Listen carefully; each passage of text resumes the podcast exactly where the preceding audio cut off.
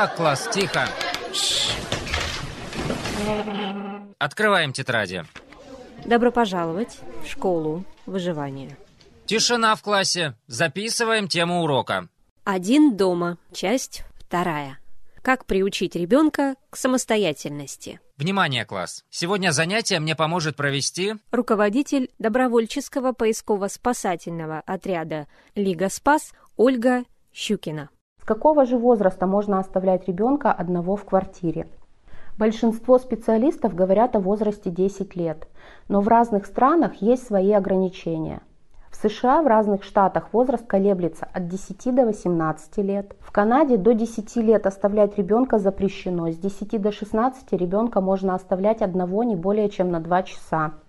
В Новой Зеландии до 14 лет. В России такой возраст юридически не определен, но в случае ЧП ответственность до 18 лет лежит полностью на родителях. В нашей стране возраст, в котором ребенок способен проявить такую самостоятельность, это выбор родителей. Но дети должны быть в состоянии понимать некоторые вещи, прежде чем оставаться дома одни. Знать, как позвонить в экстренных ситуациях в службы спасения. Быть ответственным и соблюдать правила иметь свободный доступ к еде и напиткам, не использовать опасные газовые и электроприборы, не испытывать страха и не нервничать. Верно, продолжайте. Нельзя однозначно ответить на этот вопрос, так как дети разные, самостоятельность у всех детей на разном уровне. Есть дети, которые в школьном возрасте боятся оставаться одни. Есть дети, которые настолько самостоятельны, что могут уже в первом классе включить газ, разогреть себе еду и погладить вещи.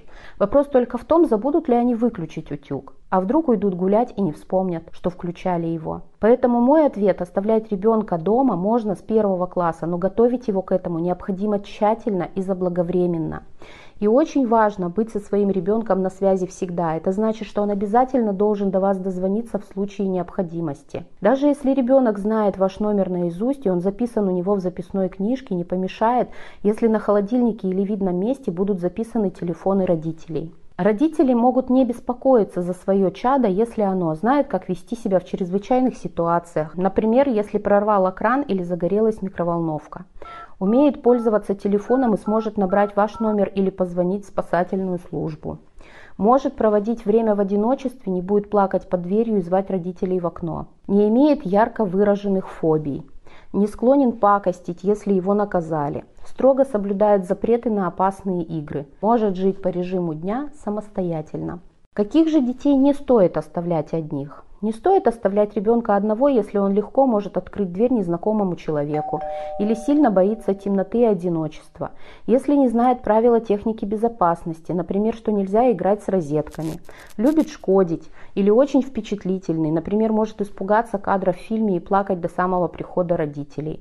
Все это говорит о том, что ребенок пока не готов оставаться один.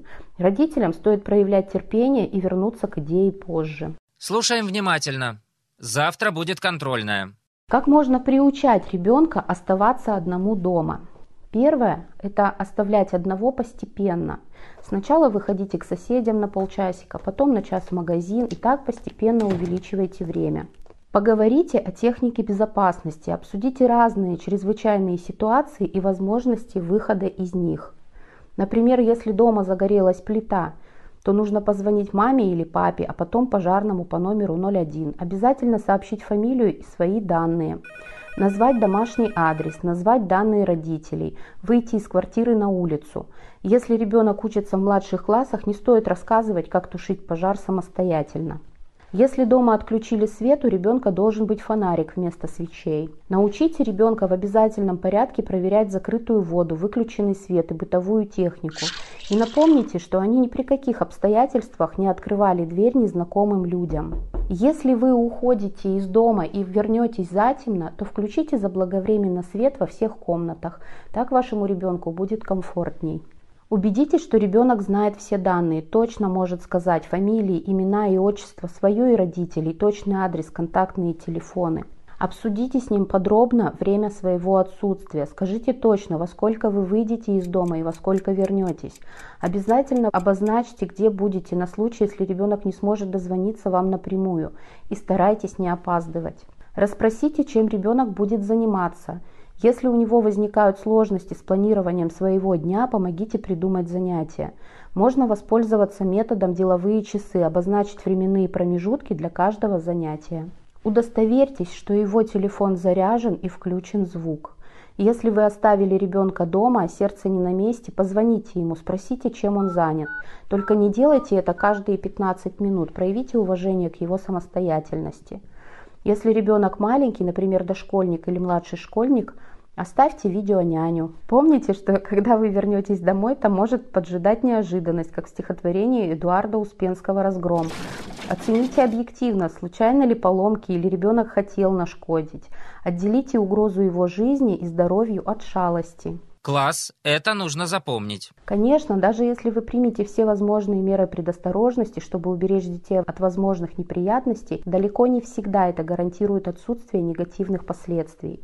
Здесь возможно два осложнения, которые возникают не вследствие действий ребенка, а просто потому, что он остался один. Это чувство страха и чувство одиночества, которые могут испытывать дети, оставаясь в пустой квартире. Чувство страха может возникать у ребенка немотивированно в самых обычных обстоятельствах, не будучи спровоцировано никакими объективно пугающими факторами. Дело в том, что одиночество вообще не типично для ребенка. Он всегда бывает или со взрослыми, или с товарищами близкого возраста. Поэтому, оставаясь один, ребенок оказывается в необычной для себя обстановке, несмотря на то, что дом ему знаком до мельчайших деталей.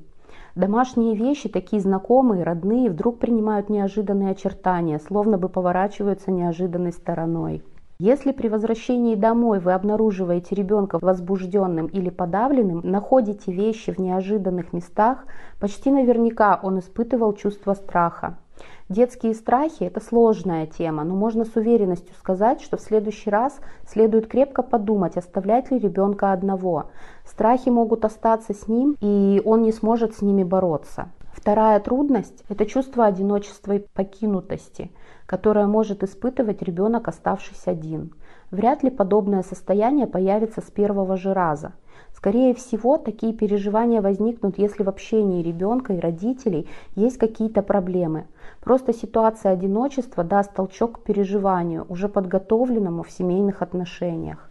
Берегите себя и своих детей. Урок окончен. Спасибо за работу. Все свободны.